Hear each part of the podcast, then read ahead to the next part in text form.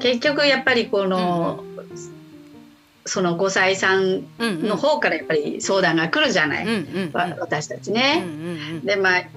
我々ぐらい若かったらって若くないんだけども、若くないんだけども。まだちょいまだね。うん、だのだったら、まあどうしたらねいいとか、今なら、まあうん。あのまあ、旦那が、まあ、仮にね、亡くなって我我々ぐらいでか仮に亡くなったとしたら、まあ、それなりに体も元気だし、まあ、あちこち腰痛いとかいろいろあってもね、あれなんだけども大体その旦那さんが亡くなるって言ったら70代後半80代。ね。ってなるとね奥さんも同じ年ぐらいになると、うん、あの血圧が高いとかね具合悪いとかいろいろあるのよ、うん、ある糖尿病になってるとかね。そうするとね本当にそのストレスったら、うんうん、前のお子さんの子供をハンコもらうためのこうストレスったらねないよ。あもう病気がよ悪くなっちゃうね。さらに。うん、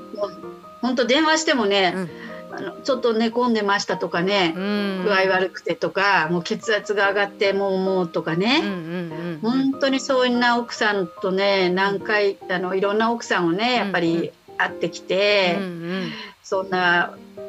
のを見てるからさ、うんうん。うん、もうほんあの本当にねやっぱりかかわいそうっていうとちょっとなんかね、うん、あの上から目線的な感じなんだけど、うんうん、あの辛そう辛そうだね。これやっぱ相談来るのは女の人が多いの？男の人やっぱ少ないの？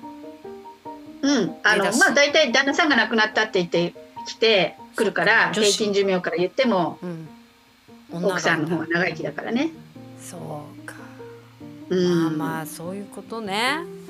うん、就活だね就活だね。就活だね。まあ、あとはね、うん、うん、